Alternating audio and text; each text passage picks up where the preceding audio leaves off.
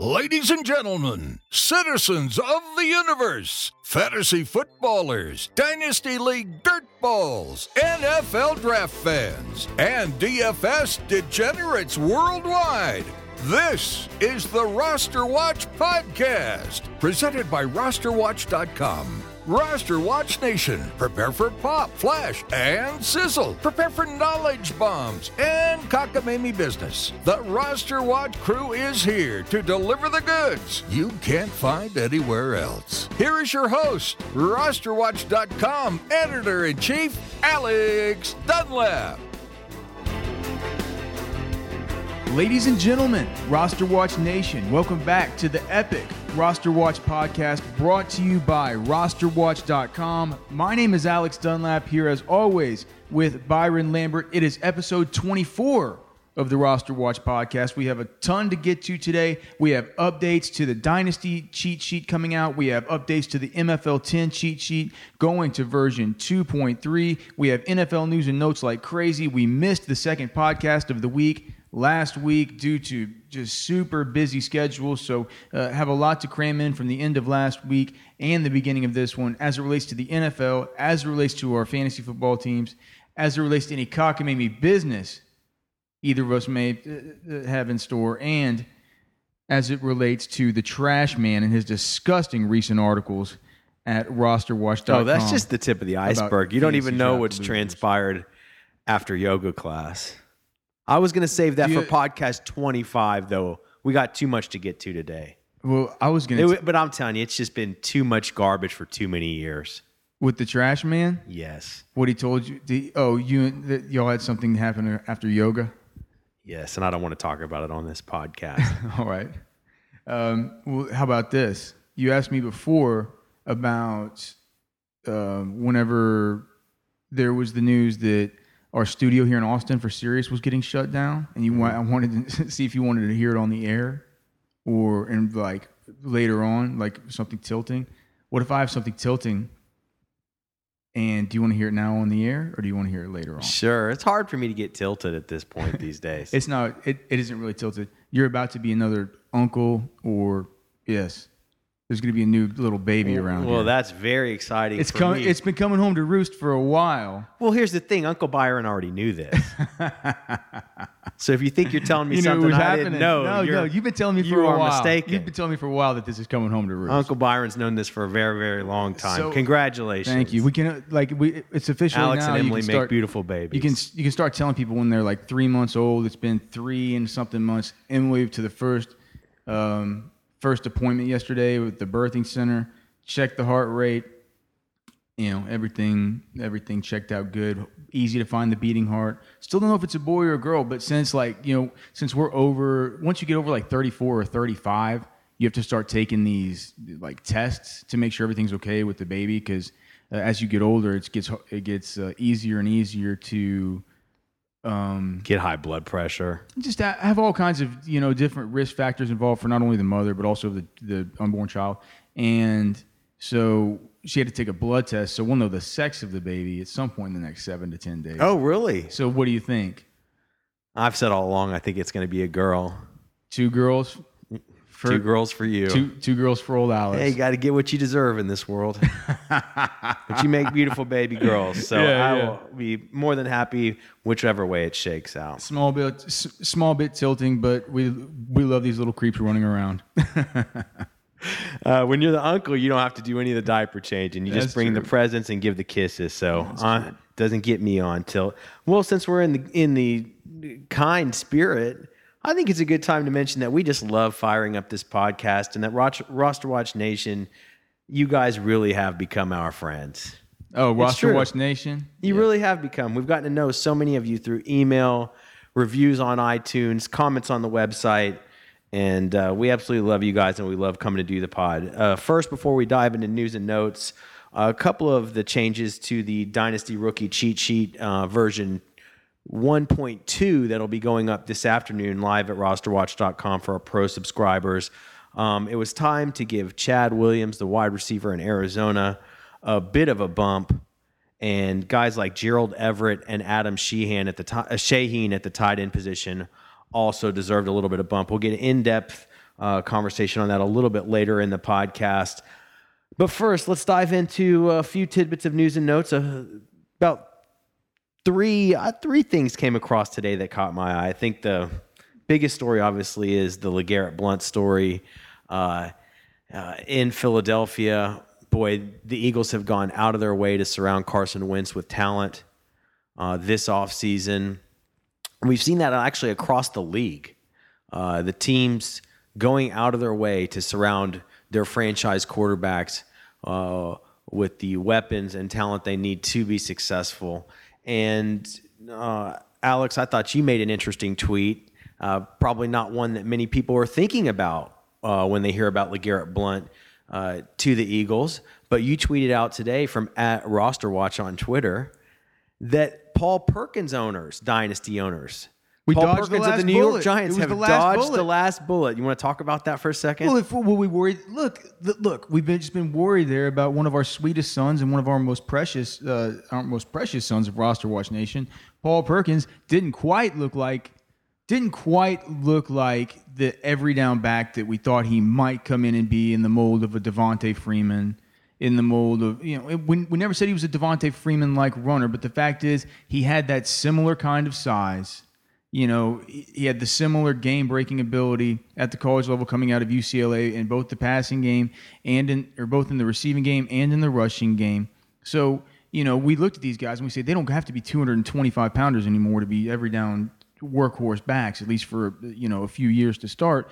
But Paul Perkins didn't necessarily give us all of those looks during his rookie season. Now coming into his second season, I mean, it's been it's been looking like the whole time that like, golly, they can't be going into this deal just figuring they're going to lean on Paul Perkins, right? They can't be doing it, and then the draft comes, you know, or you know, and then A deep draft free, at running back. Free agency comes, a deep free agency with a bunch of star players that could have been had veterans that would have been a good add to that offense, like a cheap. like a Brandon Marshall was to the receiver core. Passed on all of it. On all of it. They, they passed on a, a beast mode. They passed on a Jamaal Charles. They passed on an Eddie Lacy. They passed on an Adrian Peters. Uh, you know, Ben McAdoo used to coach Eddie Lacy. They passed on all of these guys.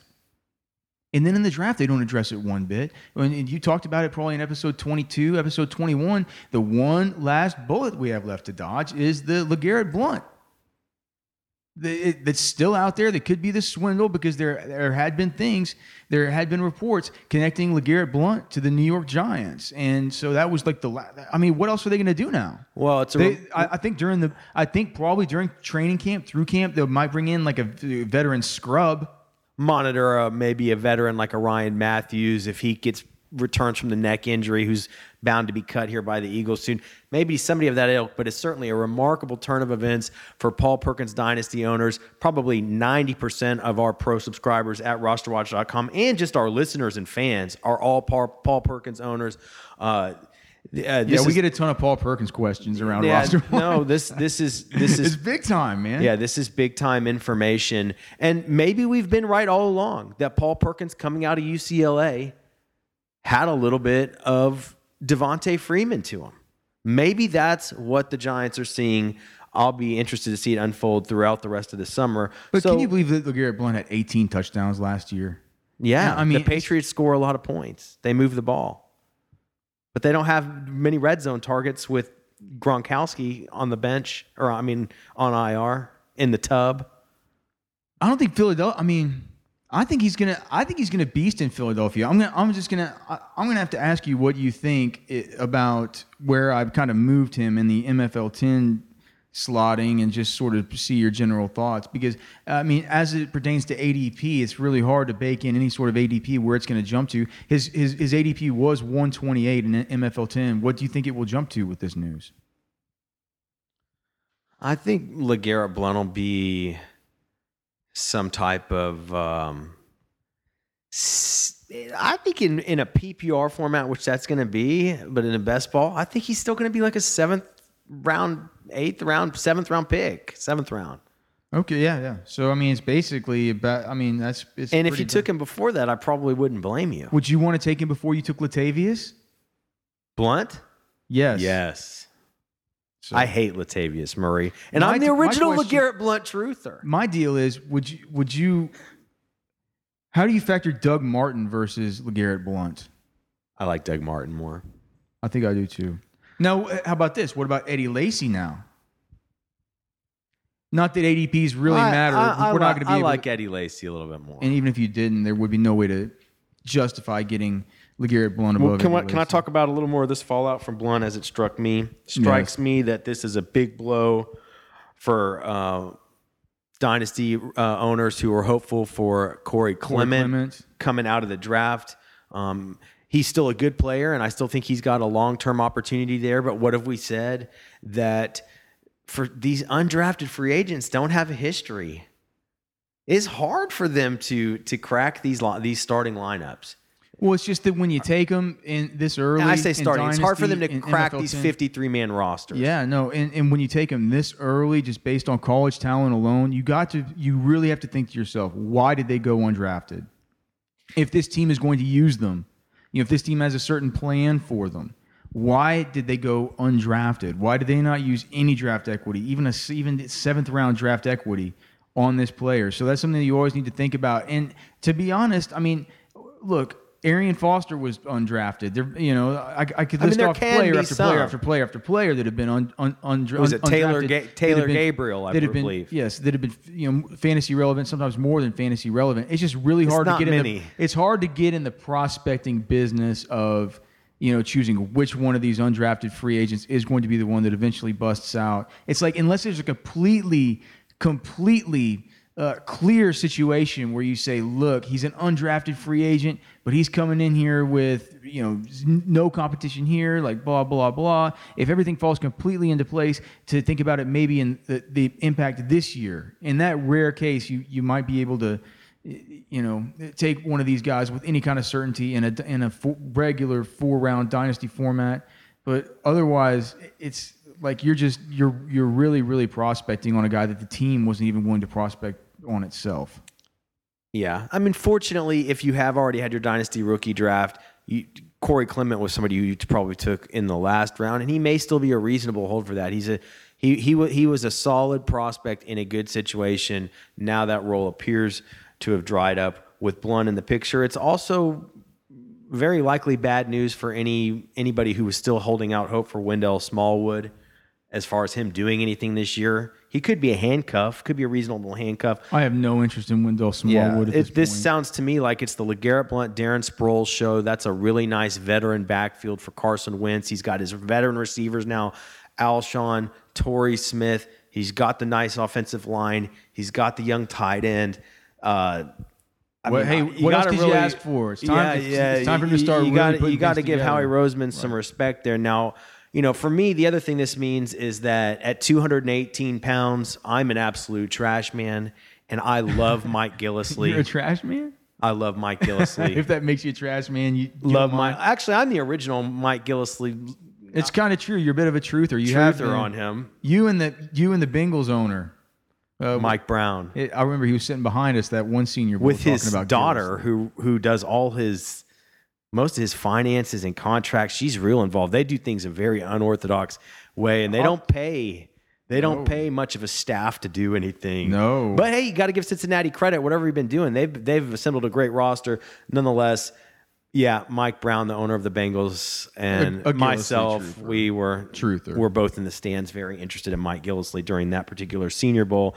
And at 218 pounds, I absolutely love him on the New England Patriots. And saying something like that makes me feel like a trash man. Jeez, I haven't. I, I, you know, in making the outline and going through the skeleton to update this MFL 10 cheat sheet to version 2.3, I didn't give any credence to what might this mean for Gillislee. Up. I think it means up. Um, let's Up. see. I mean, he need, basically he needs to be. He's the sickest running back on the Patriots roster. does he need to be above Matt Forte and Jamaal Charles? Yes. Does he need to be above Samaj P. Ron, Kenneth Dixon, and Jonathan Stewart? I, I, I like Right him more. there, I huh? like him. Oh, Do you like him no, more- I like him more than Dixon because I hate. I don't like Kenneth Dixon as much of a prospect, and uh, I don't trust the situation there. I maybe I'm not going to say I like him over Perine because there's been that's already coming home Coming to home roost. to roost. Um, So you like him? So you're not sure you like him better than Perine or Jonathan Stewart? Stewart, but I, I, I'm, I like Gillislee better than Stewart. I do. But you like I Perine do. better than Stewart? yes, Okay. it's a might be one of But you don't want any of these. But so ADP won't allow it on the cheat sheet to, to be above a Bilal Powell or by this point a Latavius, even though nobody's going to get Latavius. Well, that's can, up- I, can you believe Latavius has a fifth round ADP? It's just ridiculous. Um, Well, that's up for you to blueprint around the the the ADPs Okay, so- that are in place, but that's where my head's at. I like Gillislee more than those guys. do you like him more than Legarrette Blunt or Doug Martin? in PPR, you got to think you like him real close to Legarrette Blunt. Do you like Mike Gillislee better than Tyrell Williams? The Chargers wide receiver? Yes. Much better. Do you like Samaj P. Ryan better than Tyrell Williams? Yes. I'm low on Tyrell yeah, Williams. I think so. And I'm and again, well, you were the original Tyrell Williams truther, but you had me hound dog him out last year at Chargers camp. I like the guy, I just think the situation's no good. What about Randall Cobb? Completely off my radar. I hate Randall Cobb. I hate Randall Cobb too. What about John Ross? He's not off your radar. John Ross versus Samaj P. Ryan. I mean, I love going nuclear with John Ross, but that is that's Samaj P. Ryan all day. And same with Gillislee. yes. Okay. I'm gonna make a. I'll, I'll I'll make notes of a few a few adjustments here. I think that there's gonna be a tier of a tier of receivers that just needs to come down, even though their ADP is. That's what always happens with the cheat sheet. The running backs get pushed up. Yeah. It just has to. As ADPs come to reality, the running backs It's just we always, like- we- middle and late tier running backs always have to get pushed up, and it's always to our advantage when it's all said But and done. here's the thing: it's like you have eighty, you have the ADPs of guys like okay, one twenty eight for Legarrette Blunt. That's not going to stay the same. Um, but Doug Martin, one twenty nine. What's that much? Gonna, that much going to change for him? Mike Gillislee's ADP right now is one forty six. That's going to change a little bit. But I mean, Tyrell Williams' ADP is seventy eight. Eric Decker's ADP is 83. Jordan Matthews is 68. Randall Cobb's right in there too. it's interesting. And so it's like you put those guys up against those guys. It's like you're never gonna. I, I don't know. It's just it's just it's crazy to think that we like guys. I mean, Samaje Perine's ADP is 164. you know, he's, I mean, he's being taken 100, uh, like uh, 90 spots later than Tyrell. I mean, if you can still ta- fill out your roster with what you think are fairly comparable wide receivers later and make the balance that you're suggesting on there positionally with the roster limits, then I mean, I think we just get the best guys. That's what's being that's what's being done. Um, we mentioned uh, our Devonta Freeman comparisons for Paul Perkins. Or, or Devonta Freeman ish. yeah, right. We don't ever want to go that far. For Paul Perkins earlier, uh, he can only hope uh, for things to unfold like this as Devonta Freeman has come out and spoken with our dearest Josina Anderson, who always gets the running back scoops these days. She's all over him. Uh, he's told Josina Anderson that he wants elite running back money. I mean, we've been telling Roster Watch Nation this situation was going to come to a head in Atlanta. And, you know, certainly Devonta Freeman is one of the sweetest, most golden sons of Roster Watch Nation.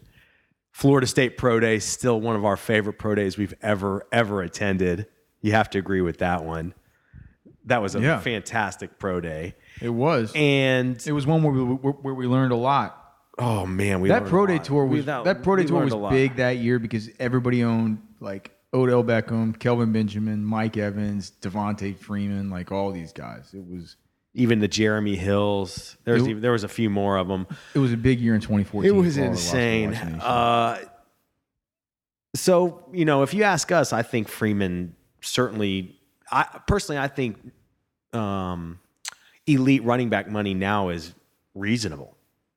And for a guy that has the kind of impact, and really forget the impact, is just the kind of player that Freeman is, how tough he is, and how good he is. I certainly think he believes that mon- deserves that kind of money you know but i have my questions about like we've said this is going to come to a head in atlanta i have my questions about what the falcons are going to be willing to pay freeman you know we thought he might be a candidate to even be potentially traded during the draft knowing that this was about to come to fruition So I guess my question: Do you have any dynasty dynasty concerns about Freeman?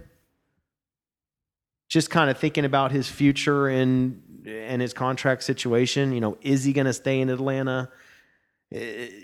Are they going to let him go? You know, What they he went to they st- Shanahan? do What they if they got rid of Hyde and got and, and, and got Devonta? do they somehow start changing his workload a little bit? I don't think they do that. I mean, gen- is that generally the case? Generally, they kind of run the wheels off you.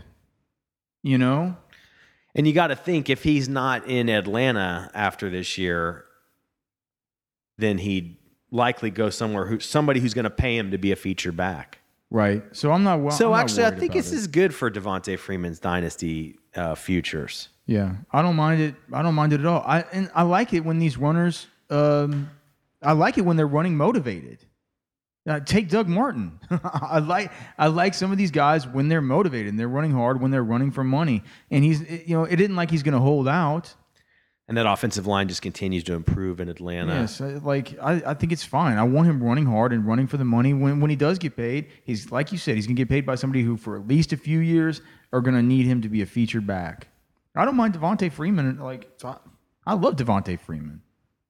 Own the guy everywhere, and it's going to be great for me in our uh, the the big Sirius XM Dynasty League, the big 24 team league with all the hosts on there.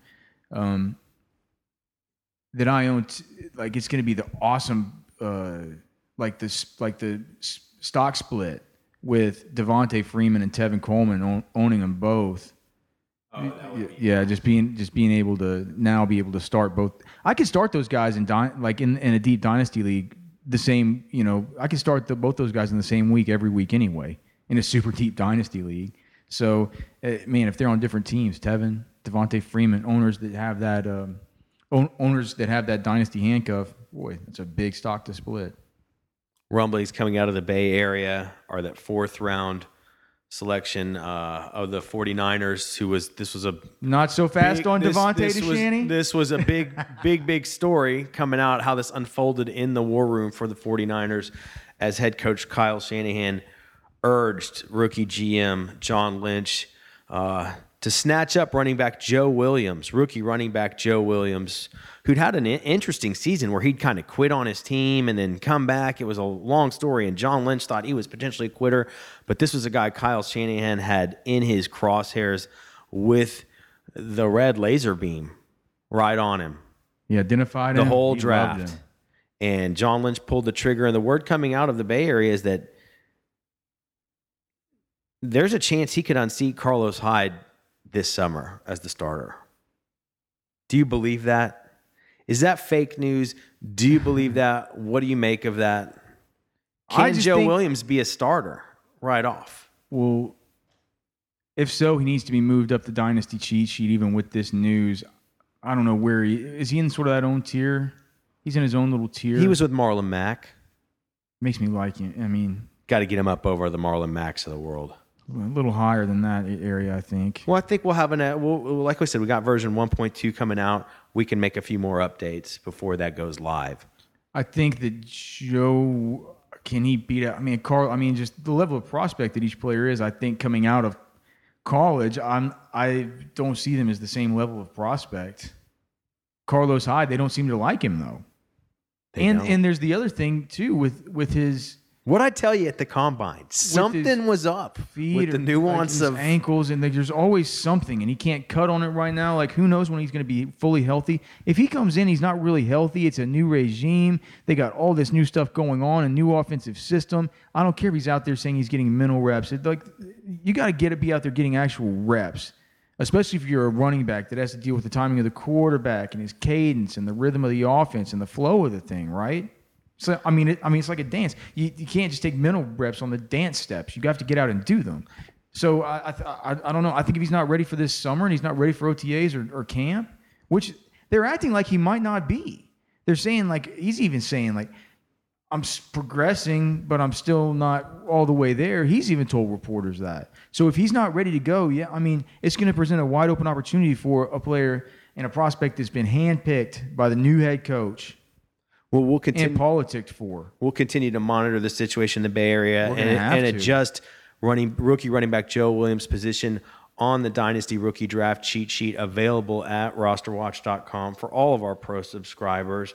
And, you know, we continue to dilute our stock in Carlos Hyde via the MFL 10 cheat sheet available at rosterwatch.com. Of course, one thing we'll have to remember though is that if this kind of uh, smoke keeps seeping out about Carlos Hyde and his ADP continues to fall, there may at some, At be- some point, you gonna be circle back and say there's value here. It's. I don't think it's yet though. I don't think it's yet. Well, certainly a big situation to monitor. I'm hoping to hit 49ers training camp uh, this summer uh, for Roster Watch Nation as part of the Roster Watch training camp tour, the annual training camp tour at rosterwatch.com for all of our pro subscribers. And, and speaking of our pro subscribers, you can get a pro membership at rosterwatch.com for less than a cheap cup of coffee. Please support us, all of our maniacal work, all of our maniacal effort. We only got one podcast out to you guys last week. Uh, we're very sorry as we're both busy with a million different things going on right now, a bunch of things relating to the website and bringing you guys better tools. Uh, coming into next season, some joint initiatives we're doing with some really big name people that we're gonna have some big announcements coming in, coming out about coming into the Fantasy Sports Trade Association event here in June. So stick around for all that, and please just uh, go to rosterwatch.com if you like us. It's a way to support us. Think about it as like um, think about it as like this podcast. Like if you listen to other podcasts, you know that they can be on Patreon like where people just kind of donate like a dollar, two dollars a month or something like that. Sometimes five dollars, sometimes a hundred dollars a month, whatever. We're not even asking for that. We're just asking go sign up for a membership to get our content. It costs less than a cheap cup of coffee, and you'll be able to support us in doing this. You'll be a, a bona fide member of Roster Watch Nation. Of course, here with Byron Lambert and Alex Dunlap. One other thing, and we haven't hit you with this as often as we do during normal podcasts, but. Uh, go give us a good review on this podcast. Give us a good rating. We love showing our marketing guy uh, that people are listening to this and that we're beginning to grow a bigger audience, which we certainly are based on the numbers. And so we really appreciate you guys. Like as Byron said, we love you guys and think of you as kind of like coming here talking to our friends. Uh, so we ask you just to please support us in all these ways. Get a pro membership at Roster Watch. If you can't do that, at least please go give us a good review and a good rating in iTunes. There's been a lot of discussion on Twitter from some of our counterparts in the industry uh, over the last few days about the ceiling on Brandin Cook's market share in New England and how that may affect. Can you can can you believe that we live in a community where that's been the buzz for the last couple days? The ceiling on Brandin Cook's market share in the New England offense. Is that sad? No, it's great. It is great. We get to do this. what an Yeah. amazing, yeah. I mean. Truthfully, with that, with all the other cockamamie business in this world, how lucky we are to come on this podcast to talk about Brandin Cooks. So this is this is the conclusion I came to in in in my head because it is a legitimate. Cons- I mean, it's a legitimate argument, and it's honestly where we started on that side of things. But as the stuff trickled, came trickling in about Bob Kraft thinking this was a Randy Moss, circling back around to realizing how, that Belichick has been with Brandin Cooks in training camp in the joint training camp with the Sa- the Saints the last few years, and he loves these guys like Gillislee, Welker, Cooks that he's seen live and in person uh, in real action against his team. Uh, you know, we also have made the case that you've never seen Bill Belichick pursue a player with such zeal on the personnel side uh, uh, before. And so, to me, what it comes down to is you have market share versus all these other circumstantial evidence that points to the fact that Brandin Cooks is going to be a major cog in this offense. So, the question in my head is would Bill Belichick make that move? Would he give up a first round pick for for for strictly for a scheme related move more than a, a production related move that he can draw a straight line to?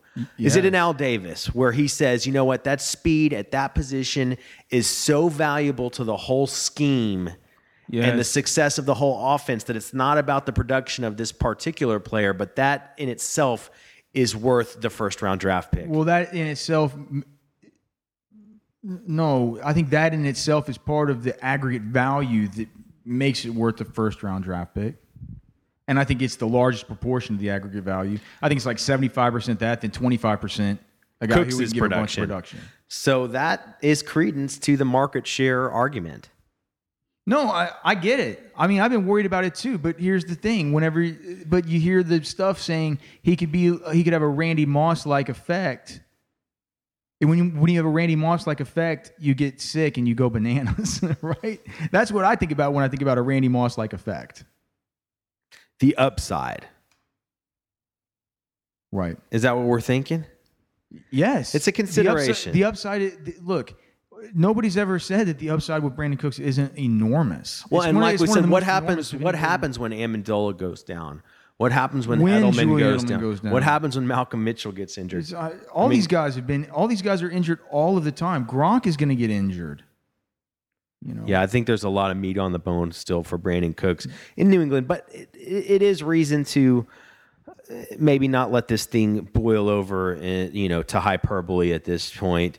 Uh, Well, let me ask you this. So, uh, would it be now? Are you willing to reshuffle the the sort of um, Amari Cooper? All right, how do you rank these guys? Amari Cooper, Brandin Cooks, and Alshon Jeffery. In for MFL, that's a tough one. That's I really know tough. it's I think tough. Alshon Jeffery. as one.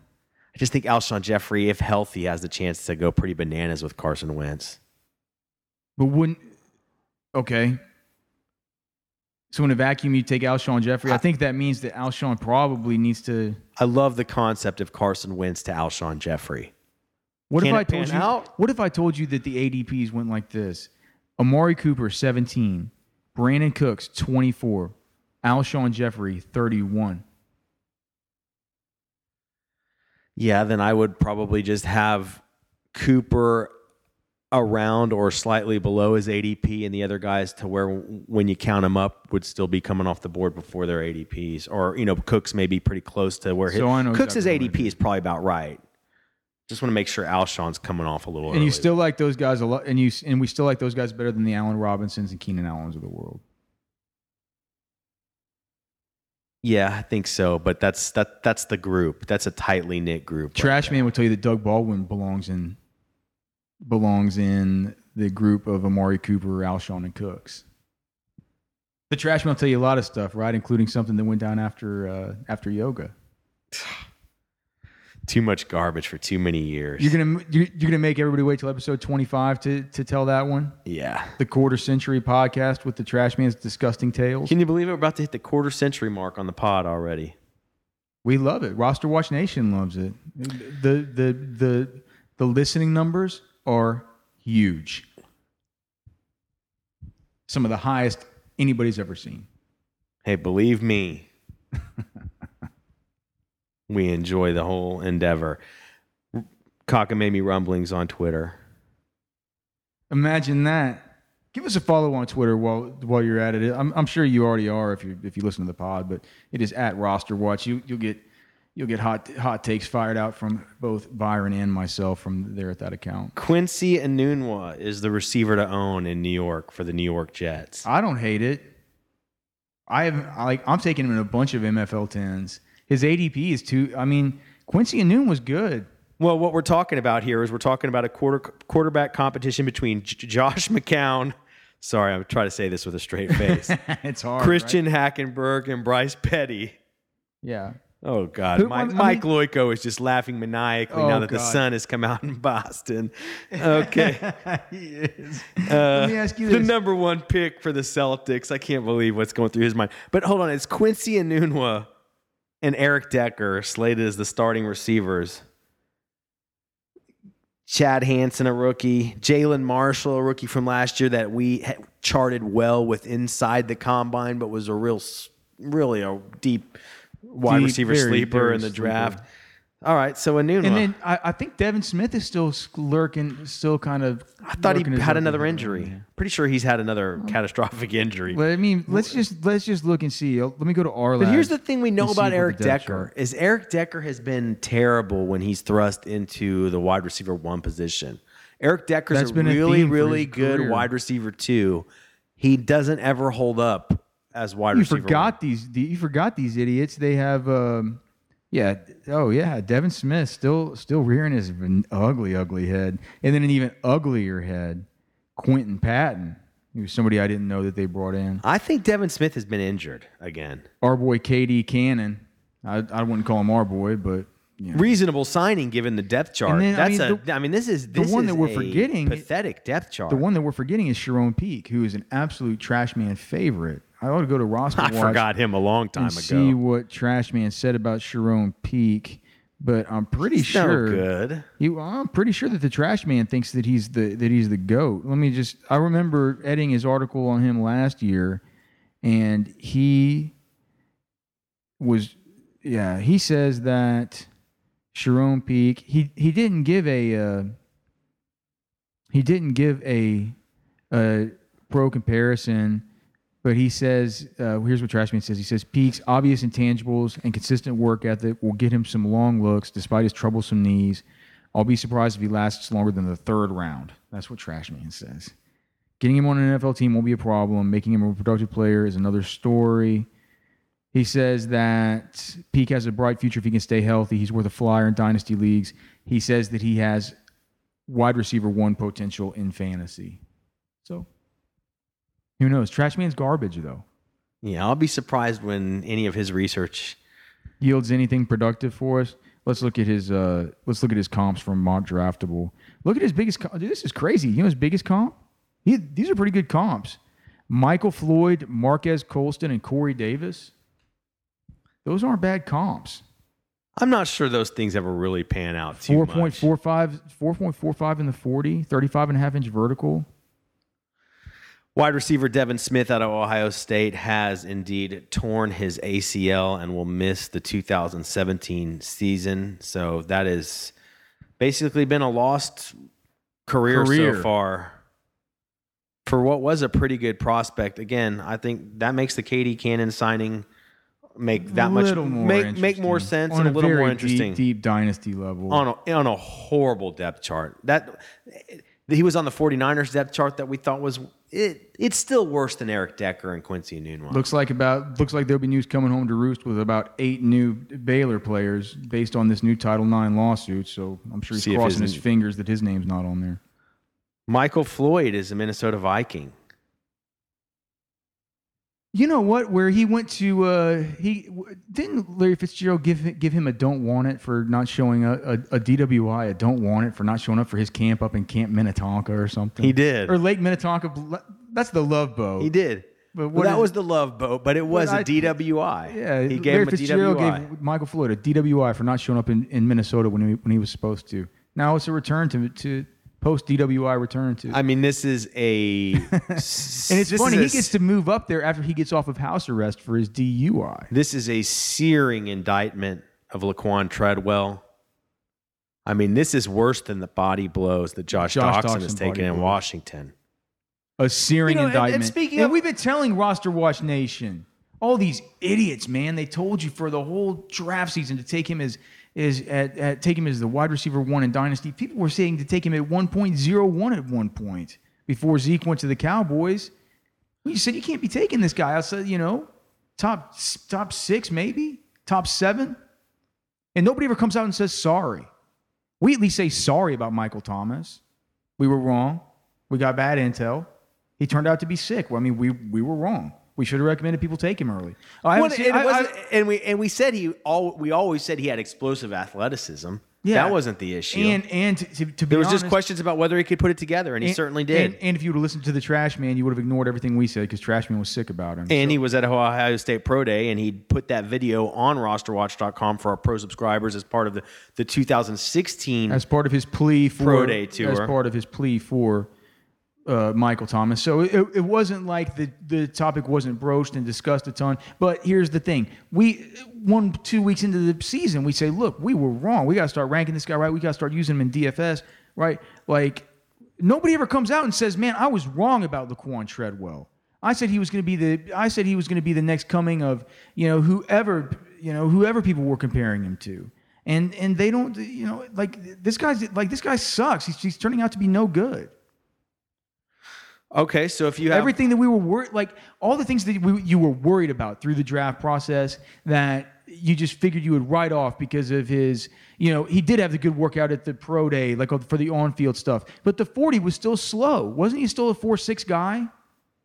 Yeah, He had a bad three cone. He had bad change of direction. It was one of the No, it worst. just didn't. It was it was just a guy that it, the things did not. They don't come that natural to him. The athletic part of the game doesn't come that. He's natural. he was coming off a bet, coming off a horrific injury. Like all the just all the things that were warning signs before that you try and put off, and you try and you try not to think about, and try and get with the you know try and just at least understand what the this group think, what it is, and say what am I missing, and say you know, and you get this fear of missing out, and you don't want to get too low on them, but the whole time you're wondering what what the hell, and then it comes home to roost. So if you can only own one Vikings pass catcher for this season, who would it be? Diggs. Stefon Diggs, Michael Floyd, or or Kyle Rudolph? Oh, you forgot you you left out Adam Thielen. I'd rather have Thielen than Rudolph. Well, don't you have to take in? Cause I'd rather have Thielen than Michael Floyd. you think that? So you think Michael Floyd is just a number three receiver for them? I guess he is. That's He's how he's going to start it out. I mean, look, that's just they- crazy, Michael. If you would have told somebody that Adam Thielen is going to be starting over Michael Floyd, I mean, I think of a Michael Floyd, Stefon Diggs starting line. That's that's pretty. Michael Floyd was one of my favorite like prospects. I thought that his on-field was was that 2012. Adam Thielen's about to get a run for all that money in camp. I think He's going to. They paid He's gonna have to. Here's the thing: the Vikings paid him a bunch of cash when they could have just gone out and paid Michael Floyd. Who's got the lowest cash. ADP of that group? Who's going to have the lowest ADP of that? Group? I don't even think that I'm I've been including Michael Floyd on the cheat sheet yet, but he I'm sure that he does. If I pull up the skeleton, no, Stefon Diggs has an ADP in the 40s. Stefon Way Diggs too high. has an ADP of 43. I don't want to own Stefon Diggs. I mean, he's going five spots before. And and and, and Stefon Diggs, one of our favorite. You know, he Uh, is yes. a golden child of Roster. Watch Nation. I mean, he's going. I mean, go go and look at the testimonials on the website from two years ago. It was nothing but listeners and pro subscribers thanking us on the site for the Stefon fact that they owned Stefon Diggs six weeks before any of their league mates did, just like Paul Perkins last year. rosterwatch.com backslash success. Of course, you can get a pro membership at rosterwatch.com. It's sign up's quick and easy, cheaper than a cheap cup of coffee. You'll be supporting us in our maniacal efforts. Myself, Alex Dunlap, of course, also Byron Lambert, also regrettably the disgusting trash man who somehow weaseled his way into uh, our our contracts as a as a minority partner in the company. Truly a minority partner. Yep. Anything else you want to get to on the dynasty? Uh, well, let me. I I did want to get those ADPs, but it's not a big deal. Oh, the Uh, ADPs. I'm sorry. on the Uh, Vikings guys. so Rudolph. 43. Rudolph's ADP is 97. So you want Thielen? He's lower than all of them. Thielen's ADP is 109. This is probably Thielen. Michael right Floyd's now. going to be like a 200 or something. I'll, I mean, he, I mean, he might need to get added at the very bottom of the cheat sheet. Kyle Rudolph a little higher than you'd expect. That does uh, bring up an interesting point, though, because I was commenting on the site with one of our most avid uh, users, uh, Baron von Ironcock at rosterwatch.com in the comments section. And he was asking me for running back help on his Dynasty League if I had any suggestions for any moves he had. And he was kind of lamenting um, the fallout of his Dynasty rookie draft from last season. And I said, and I, you know, it made me really circle back and think about it. And the conclusion I came to is truly that n- not many folks had a good dynasty rookie draft last year outside of those who landed Zeke Or Jordan Howard. Of course, many of our subscribers own Jordan Howard. I mean, that we we won leagues with Go him back last and year. just go back and read the articles or go back and listen to the I advice. mean, we we owned Jordan Howard in a frequency far above average. And it's partly because we it's partly because we love Jordan Howard. We knew what he could be with, with volume. It's partly because we've never been as high as anybody else in the mm. world on Jeremy Langford. But so take those two out, and you're dealing with guys like La- Laquan Treadwell, Corey Coleman, Will Fuller, Derrick Henry. So no, there's nobody in your league that's looking back and saying, "I just killed it in the first round of my dynasty rookie draft last year," unless they got Zeke. unless they got Zeke, and that was it. yeah. So I, I thought that was an interesting point, but, but again, that means there could be value right now, not on Laquan Treadwell, but certainly on Corey Coleman. Corey Coleman, and look, the robot genius is pants. will shimmy at a rate never seen before if he could somehow acquire a Derrick Henry onto his dynasty squad where he maybe already owns a Joe Mixon or a Leonard Fournette or Christian McCaffrey from this year. Yeah.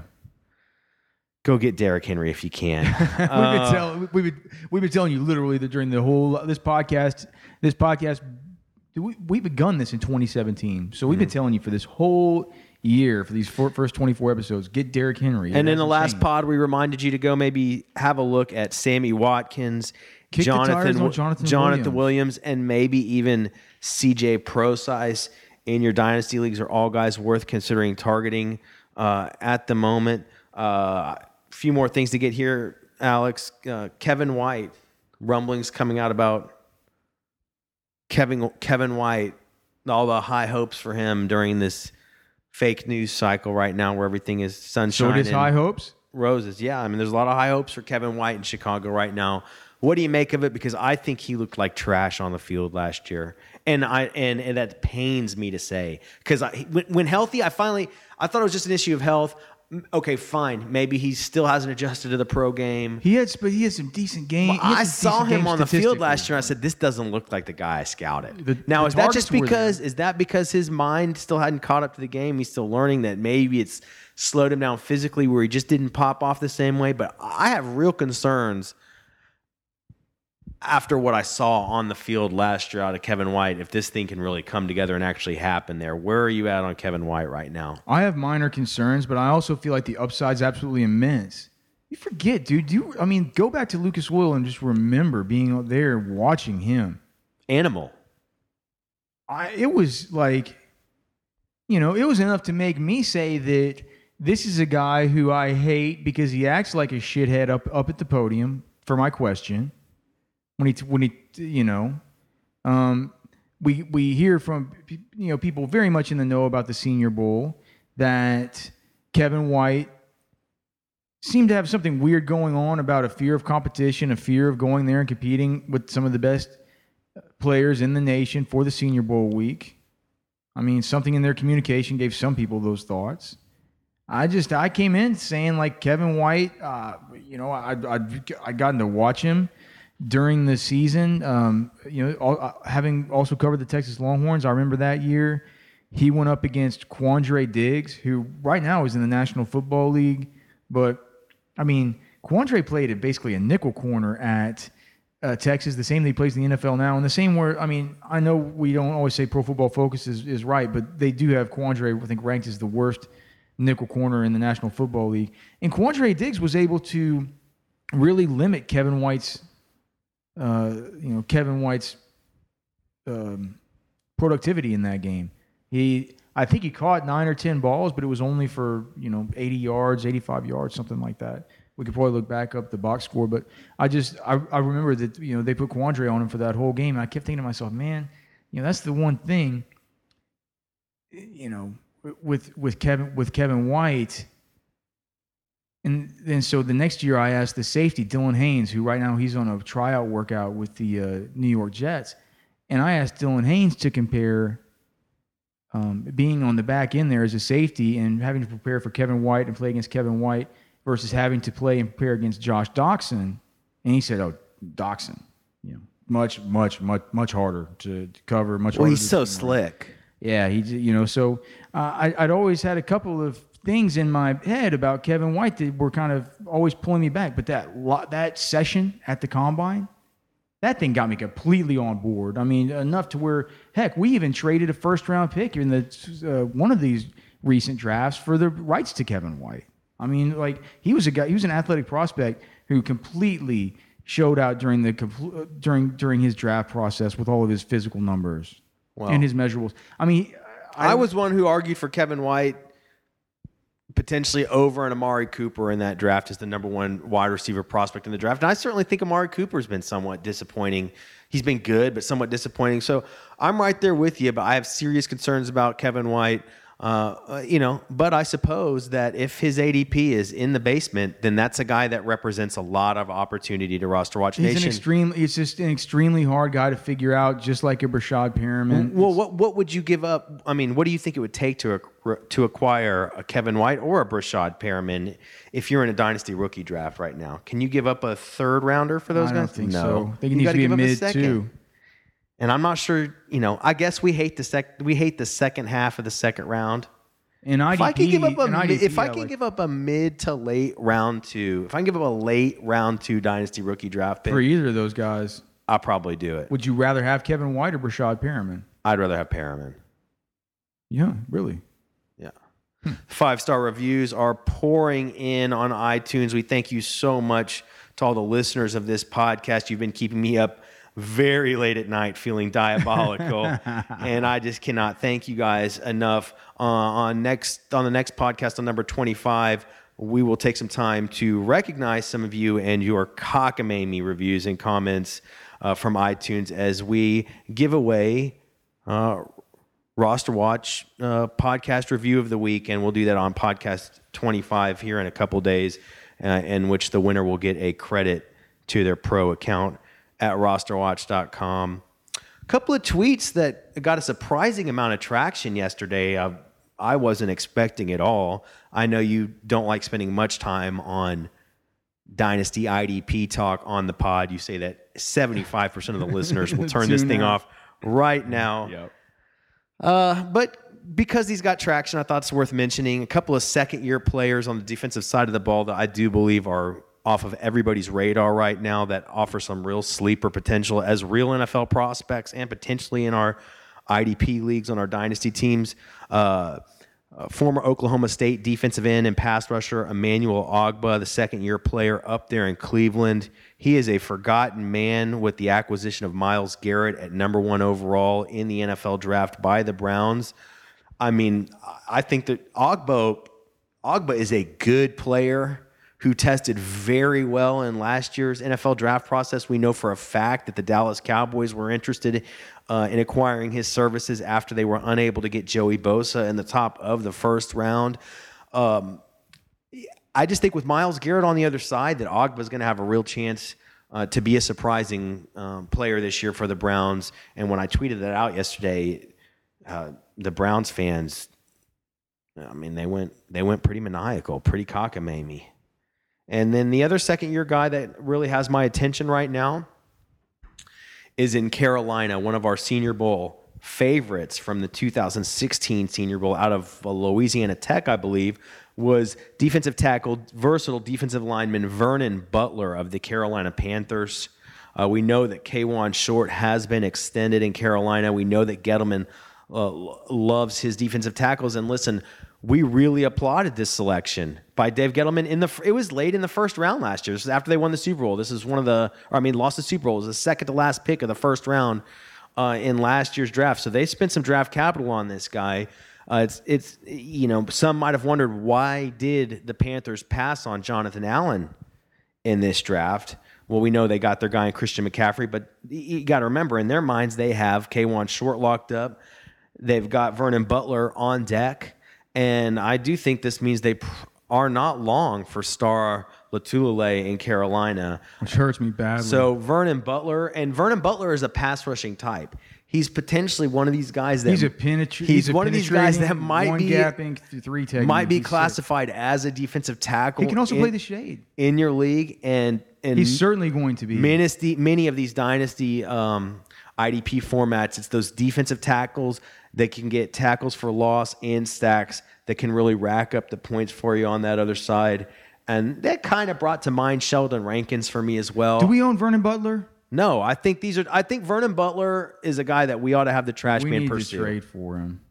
Nobody's thinking about him. Hopefully, it's not one of our. Jo- Josh Norris retweeted us, and Hopefully he and he said he expects Vernon Butler to get the second most snaps at defensive tackle on the whole team this year.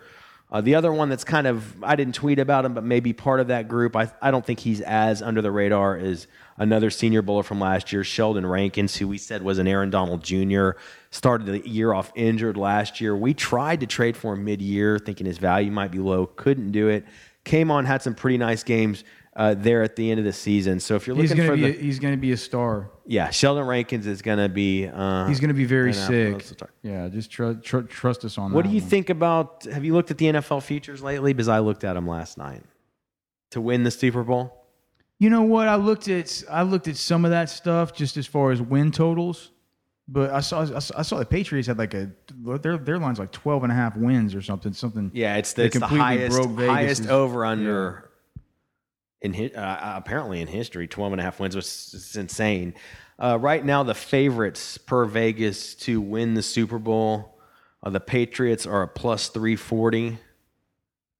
The Cowboys, not used to being the front runner, plus 775. The second fa- second odds on favorite to win the? Super Bowl. Number two, the Dallas Cowboys. So Vegas is projecting a Patriots Cowboys, Cowboys. Super Bowl, which would be the mega monster of all time. That the NFL has always dreamed I of. I don't even know where they're having the Super Bowl next year.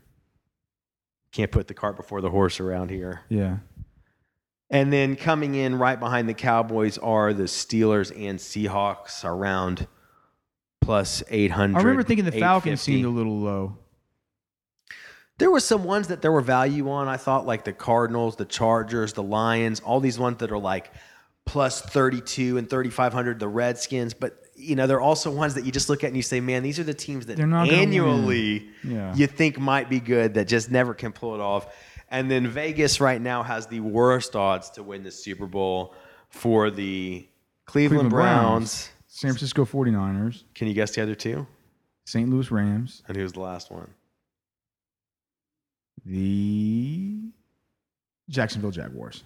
The New York Jets. Jets. Oh, well, all right. Okay. Yeah, fair enough. Hey, let me let me ask you this. Speaking of shitty teams, or currently shitty teams, Chicago Bears. What do you think of all this? What do you? wh- I need to add Dion Sims onto the MFL 10 cheat sheet, don't I? It's looking like he's going to be the starting tight end there. He's getting all kinds of rave, rave, reviews from the local reporters. And I remember thinking last year about all the stuff that Adam Gase would say about De- he'd always bring up Dion Sims in his press conferences.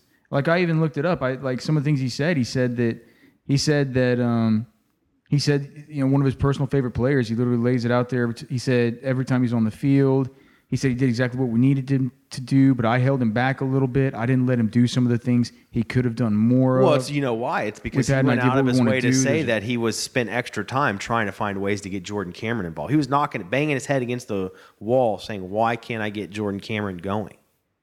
So he, they, they, he, he wants to use the tight end. Mike Mayock said of Dion Sims coming out that he thought he was the best inline blocking tight end in the draft, along with Travis Kelce. It's a copycat league, and Gronkowski blew the whole thing up. So that I mean, Mike Mayock talking about Dion Sims coming out in the draft used him in the same sentence with Travis Kelce and Rob Gronkowski. I just it's something to keep in mind. I think that I think that that's a situation where Mike Glennon is going to be looking to throw to the tight end a lot. It's looking like it's not Zach Miller. It's going to be Dion Sims. He can be had for free in an MFL tens. So I just add, for now. So I just added him to the very bottom of the MFL ten cheat sheet on the tight ends. Maybe if you want, want a third tight end or something. PPR leagues could be something sneaky that comes home to roost. We're just going to toss that one out there right now. Sounds like an investigation that's worthy of assignment to the roster watch trash, Trash man. man. Last thing I got here, uh, just watching some of our interactions on Twitter in recent days made this question come to mind. Who who do you think the top five most maniacal NFL fan bases are on Twitter? I have four of them here, and I couldn't figure out who number five was. Well, you have the Bills on there, right? The Bills Mafia hashtag Bills, Bills, Mafia. Mafia. You have the Raiders, Raider Nation. Yep. You have Philly fan. You got the Philly was close for me. I'll put them in here for the running for that fifth spot. I thought Browns were certainly at the very Oh, top. Browns, Browns. For me, it's the very top. Raiders and Browns are tied for one. Yeah. Bills are right. Bills Mafia is right in there around Well, they'll kill two or you. three. They'll send somebody to try and kill you. And the other ones I had this boiled down to are the Eagles. We get a ton of maniacal interaction from Vikings fans, and, and which is a little bit surprising. You think of there's people up there the in Seahawks. Minnesota being super laid back. Yeah, we, more Vikings than Seahawks, and this is probably our proximity. But we get a lot of interaction from Texans fans. Now, whether I call it, it's not really maniacal interaction. It's more just good old boy uh, Yeah. interaction. I think there's a lot of Jaguars fans too. So who, who is it? It's Browns, Raiders, Bills, and then we've got the I think the final Philly's got to be in there, the man. They're Eagles. pretty- okay, they're pretty- pretty Browns, Raiders. Bills, Eagles, and who's the last one? The Vikings. I think it's the Vikings. The Vikings, the Texans, or who was the other one you just said? I said Jaguars. I said Jaguars. I'm not sure. Yeah, Vikings We'll, give it to the Vikings. We'll give it to the Vikings. We have a lot of Vikings followers on Twitter at Roster Watch. That will bring an end to episode 24 of the Roster Watch podcast, brought to you by RosterWatch.com. Until next time, I am Alex Dunlap for Byron Lambert. We will see you next time.